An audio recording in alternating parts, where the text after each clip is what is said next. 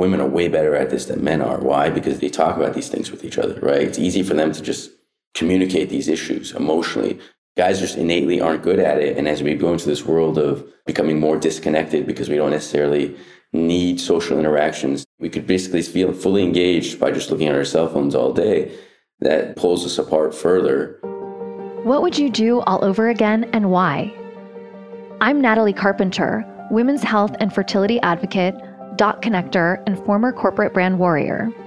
Each week, join me in candid conversation with an inspiring public figure who boldly shares their real life stories of adversity, impact, and what they did next. And if they would do it all over again, knowing what they know now. Welcome to the All Over Again podcast.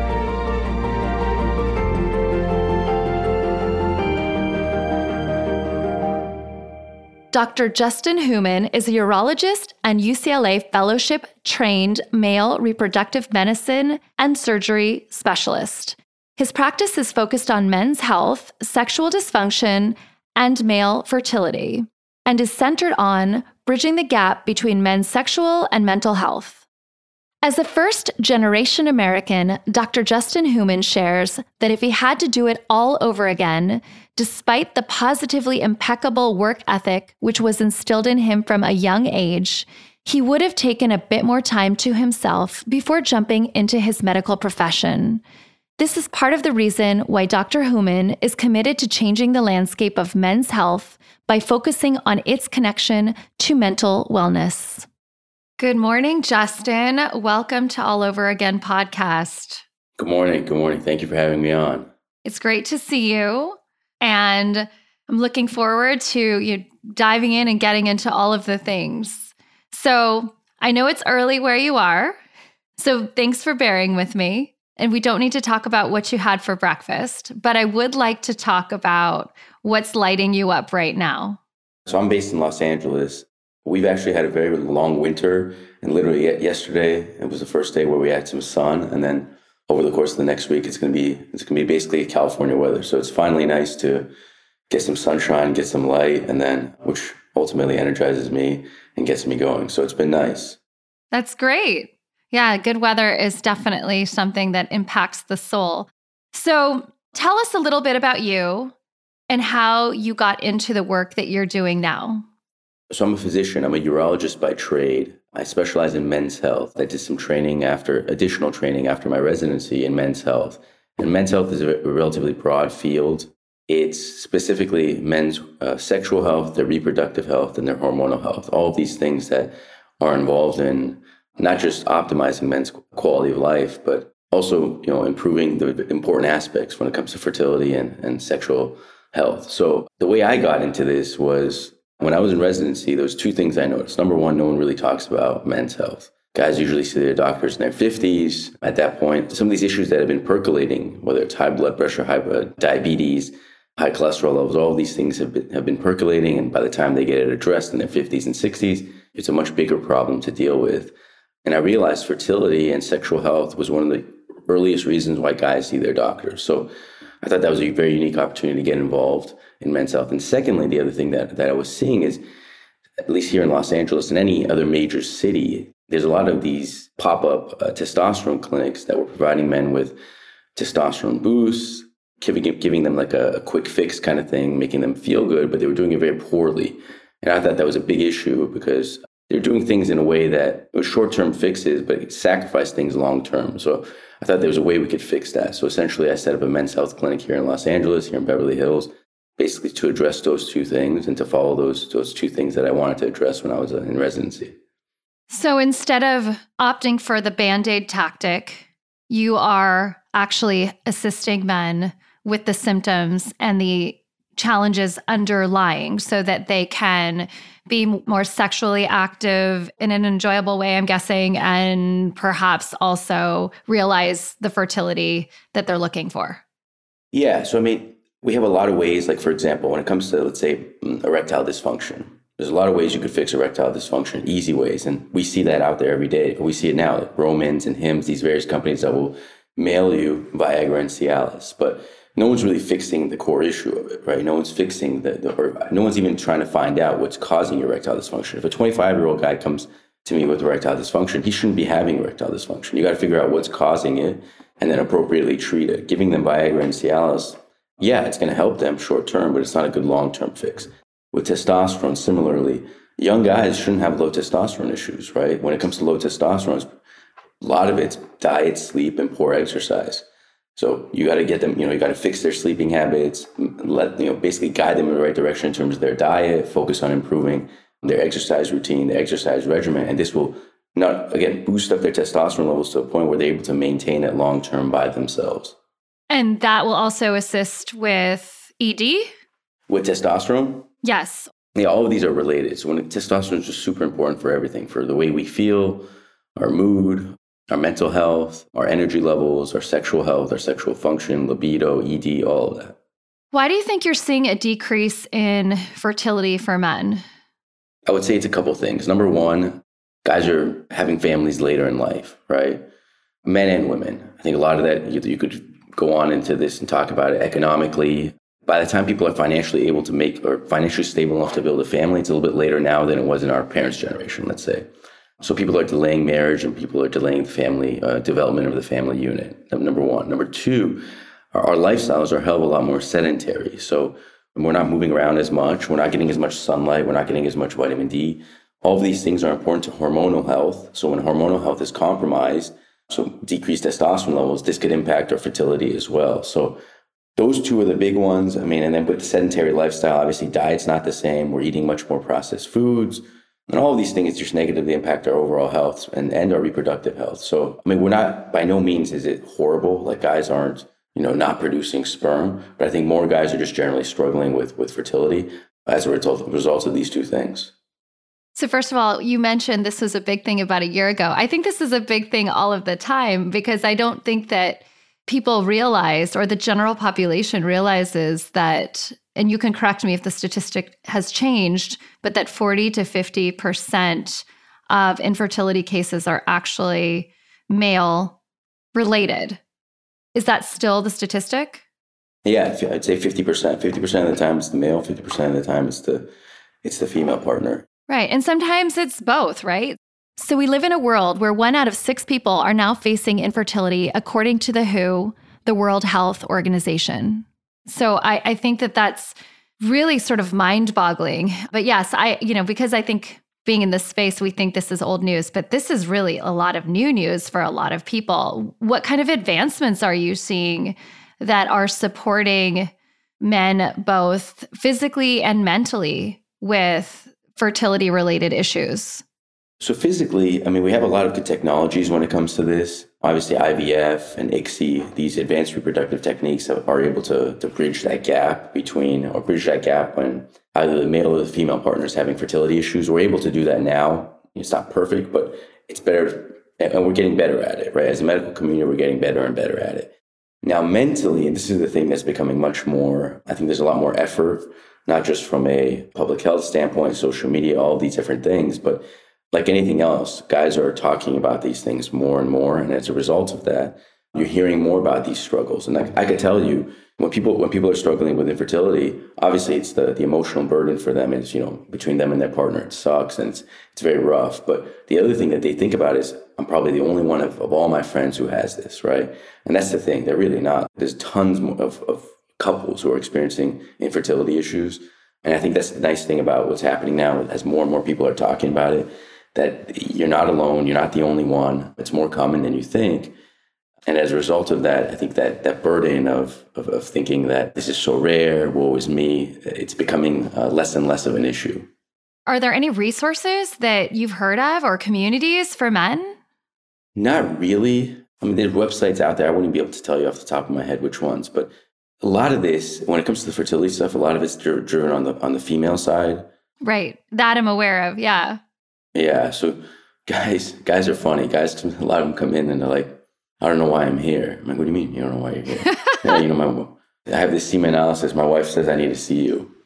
Guys don't really, they're not as uh, involved initially. So in terms of resources, I, I, off the top of my head, I can't tell you any. Okay. And when somebody comes in and says, I don't know why I'm here, what's your general feedback?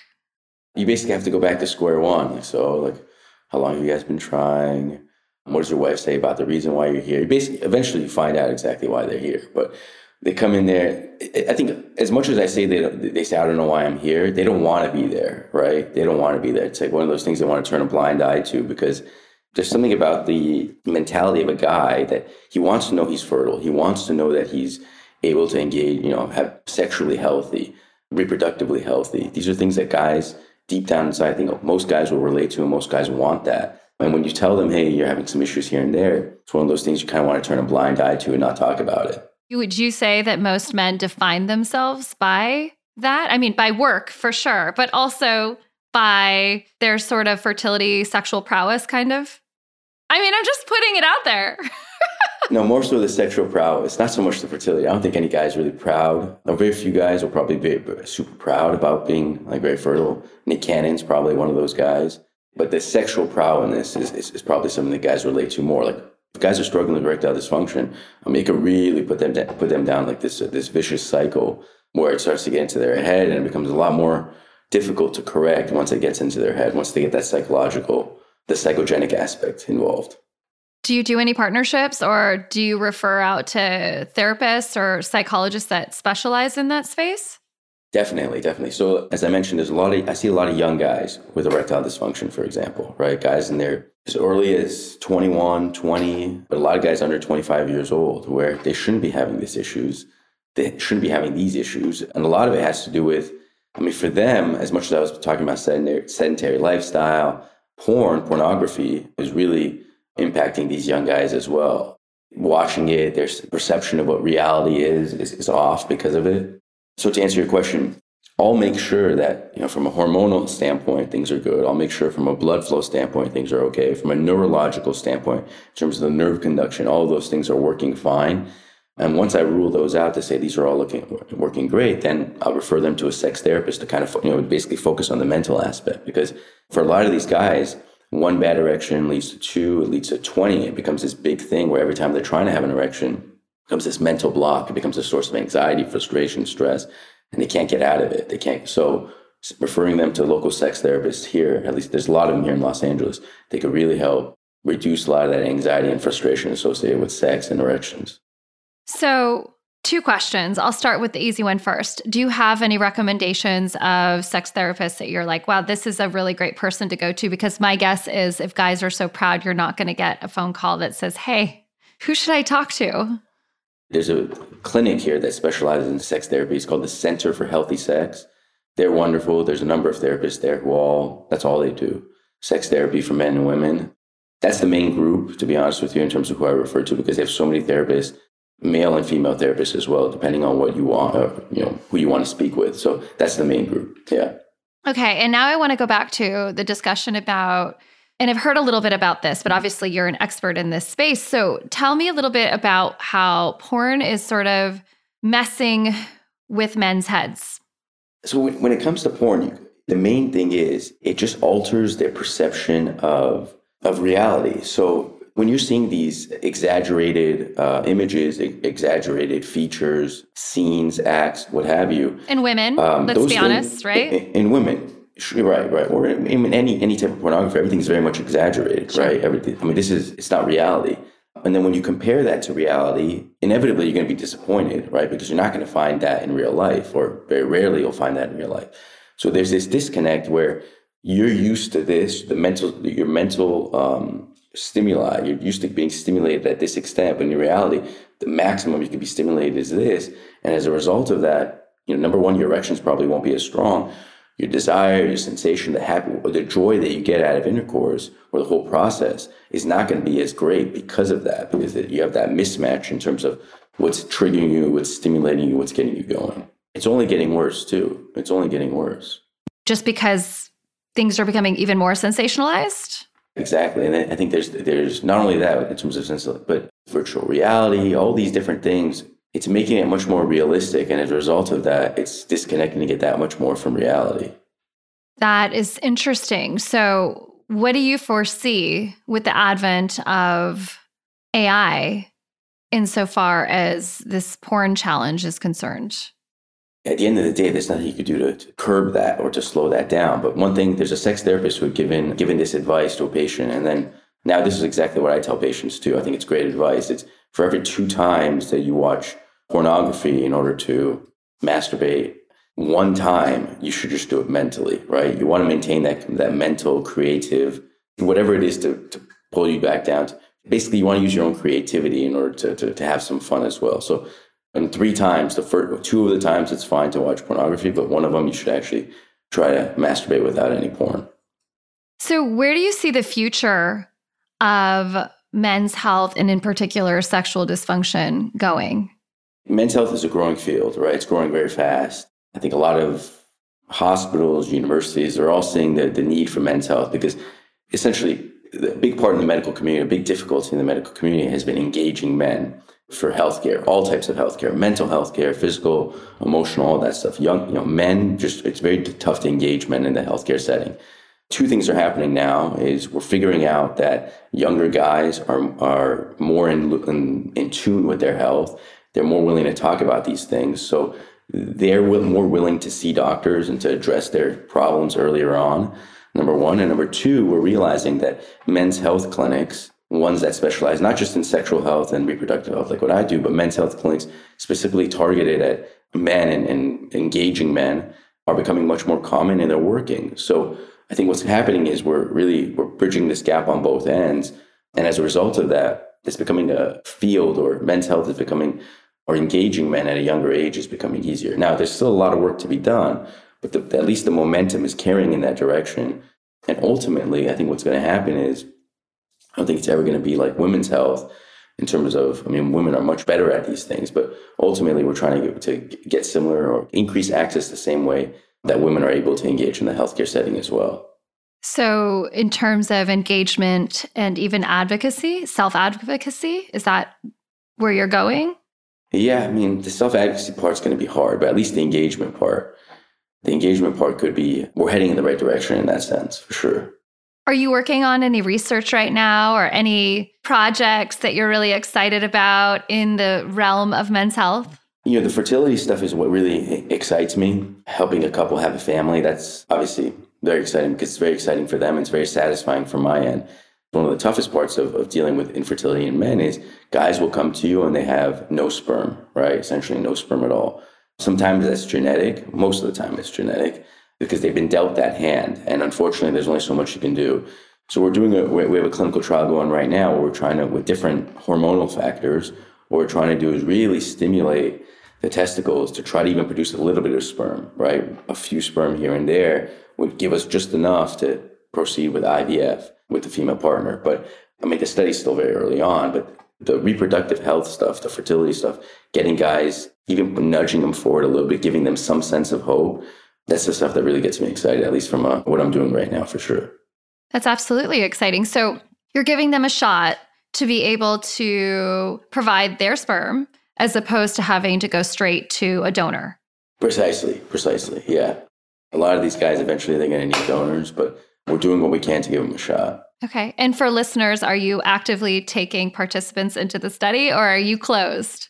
No, no, we are. We are. We actually just started the, study relatively recently, so we definitely are. All right. So, anyone listening? Yeah, reach out. Reach out. You may be a good candidate for it. There you go. Perfect. So, anyone that's interested, please hit up Dr. Houman or his office. We will leave how you can get in touch with him in the show notes. So, let's shift gears a little bit. I want to talk about you. Yes, you're doing this amazing work. You're excited by where the field is going and you saw it's almost like you are you know business minded because maybe you are it's like you're business minded because you clearly saw an opportunity during your residency that wasn't isn't really being addressed and uh, that seems very niche so, how did you decide that I want to be a doctor in the first place? Was there an experience that that brought you to that point? Have you had a moment of adversity that you thought, okay, I what is it? What brought you to the place that you are today? So my father is actually a urologist as well. He doesn't practice anymore, but he was a general urologist. Basically, he had his own practice for 20, 25 years. And back then, urology, basically, if you're a urologist, you do it all from the infertility stuff to the crazy cancer cases. Now, urology has become much more subspecialized. So I have my niche within the field. But, you know, I think growing up, I'd say my father was probably the biggest influence on me in terms of becoming a doctor, wanting to become a doctor. I didn't think I wanted to be a urologist at all. I thought I was going to be an orthopedic surgeon when I went to medical school. During that time, we had a we had some elective time, and I said, "All right, well, let's see what this what urology is all about." Because my father would tell me about it, but I didn't know too much about it day to day, like seeing what it's like in the uh, operating room, seeing what it's like in the clinic. Anyways, I did the rotation, and for me, it perfectly fits my personality. Life and death stuff, I don't deal with that. That's just not my per, my personality. And what I do with fertility is the exact opposite, right? With sexual health, the exact opposite of, of life and death. It's all quality of life. And it, it lets me engage with guys who are similar to my own age group, right? So it's, most of my patients are younger, healthier, and I think I've been quite fortunate because the more I remember, like as I was advancing through residency and into fellowship, I realized, I'm like, man, thank God I chose this field because it really like resonated with me more and more as I progressed. And I'll say, I really mean it. Like, I feel like I got lucky in that sense because I didn't know some of the things about urology. I don't think anyone really knows fully what they're getting themselves into. But as I said, the more the more I did it, the more I realized it really fits my personality doctors, no one really takes themselves too seriously because of, as you can imagine, that's the part of the body that we work with. Our lifestyle is relatively good. We have great surgeries. We have fun surgeries. But yeah, ultimately, I think my father was the big first big influence. He's the one that kind of started the cascade for me, and then I took it from there. Do you share that with him?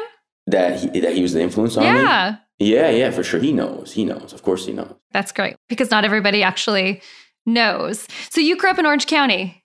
That's right. Yeah. Okay. I think we may have been neighbors at one point. I grew up in Laguna Beach. I don't know if we've ever talked about this. I don't think we did. I grew up in Ana- Anaheim Hills. Okay, okay. So not very far. I'm sure if we played the name game, I'm sure I have some sorority sister that you know. Are you first generation? Are your parents first generation American?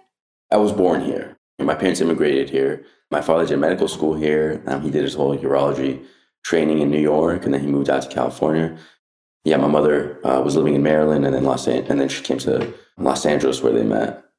Okay, so you're first generation American. How did that shape your upbringing at all, or did it? Oh, for sure.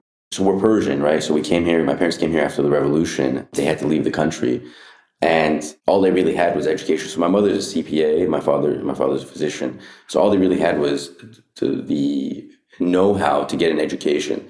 So both of them, they finished their graduate schools here in the States and all they did was worked hard, right? They knew that basically educate yourself as much as you can, work hard, and they basically passed those values down to my, my myself and my siblings. So both my siblings are attorneys, they're both lawyers.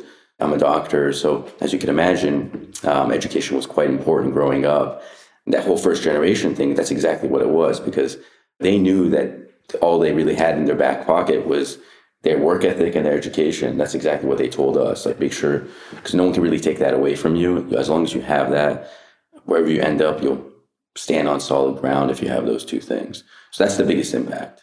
Your parents went through a lot of ad- adversity, right? I mean, they grew up during a revolution, right? And they fled a revolution. I mean, that is a lot for any person, let alone young people was there anything that they instilled in you as a result? Because you actually got to grow up in the United States. They protected you from what happened in their homeland, but they helped, you know, make sure that your family had the best opportunities possible, right?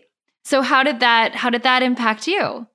Or did you take it for granted? I know I did. I'm just asking you the question because I'm a first generation American too. I didn't really understand it until later. I'd agree with you in the sense that I probably appreciate it a lot more now than I did when I was younger, for sure. But also, I mean, I think they they purposely or they intentionally they weren't so vocal or they weren't played the victim role or they never victimized themselves about it. But yeah, they were much more about looking forward and basically what I what I said earlier in terms of things that you need, things that will always help you, are basically working hard, studying those things. But yeah, I agree with you. I think I, I appreciate it a hell of a lot more now than I did back then they're probably a little bit more vocal about it now than they were back then as well. I can imagine. I know my parents are too, right? I think that it's a little bit safer in terms of using your voice, perhaps. Yeah. But it's also good to know because you connect with that that past too. There's a time and a place where you could share some of these things. A thousand percent. Is there anything that is lighting you up right now outside of the weather from a personal professional level that you're you know working on that you're doing? So for me the obviously having a men's health clinic here. It's very exciting continuing to grow the business. As you mentioned guys get very excited when it comes to you know guys when it comes to defining themselves got you know the, the work stuff obviously gets me very very excited. That's a big part of of what's getting me excited now. Otherwise with summer travels that's going to be very exciting but yeah very generic i know is there something about the men's health space that you're you're looking forward to? I mean, I know you're doing this really great study at the moment, but are you looking forward to anything in the the day when XYZ happens in the men's health space? One of the big things that's lacking is and this is not so much up my realm, but it's something that I see is like men's mental health. And as much as I was saying, like we're bridging the gap, I think when it comes to men's mental health, we're kind of going the opposite direction, right? Things are getting worse. If we could basically nudge this and move. So I guess what I'm trying to say here is in terms of men's mental health is there's a lot of issues in terms of guys feeling alone, estranged, depressed, and anxious, and they don't have the resources to talk about it. Guys are going on Instagram and TikTok and finding these short 15 second blurbs to get answers in terms of how to address a lot of their issues. I think by ultimately, if there's ways in which we could, um, and it, you know, I'm part of a startup company that's helping address this. Actually, it's called Manual Care. But by bridging the gap, between that, or at least using giving better resources for young guys to address these mental health issues, that to me will be a huge win in terms of men's health, the whole overall arching men's health, because we're seeing these young guys look at some of these extreme things that we're seeing with gun shootings, suicides, all these various things. I think a lot of it has to do because young guys are just feeling lost. They have no connection to anything. And as a result of it, you're going to do extreme things. So that to me would, would be a great uh, win for men's health if we're able to bridge that gap. Do you think that it stems from education? Do you think that mental health support stems from educating men on how to talk about things in the first place?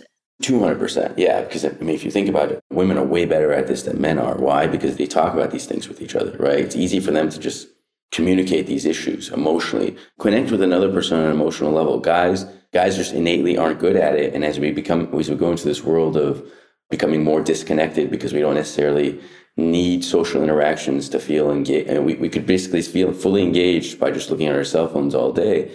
That that even pulls us apart further. So educating, providing resources, I think there's you basically have to. There's so many ways you have to attack this in order to, to engage guys from a mental health standpoint. But yeah, education is just one part of that. So how do you think that people can do a better job of of doing that. I mean, I, I know that that's perhaps a question for a mental health professional, but I'm just curious to know from a, a male's perspective and someone who sees men struggling all of the time, right, in your space. How do you think that we can educate boys from an earlier age? I think the best thing we could do, or the first thing we could do, is like if you're having any type of feeling, it's okay to talk about it it's okay to talk about your feelings or this idea that guys should be macho men and bury their feelings is not necessarily right. It's okay to talk about your feelings. It's okay to, to, to open up and to talk about your feelings with whoever it is. I think that's the first thing.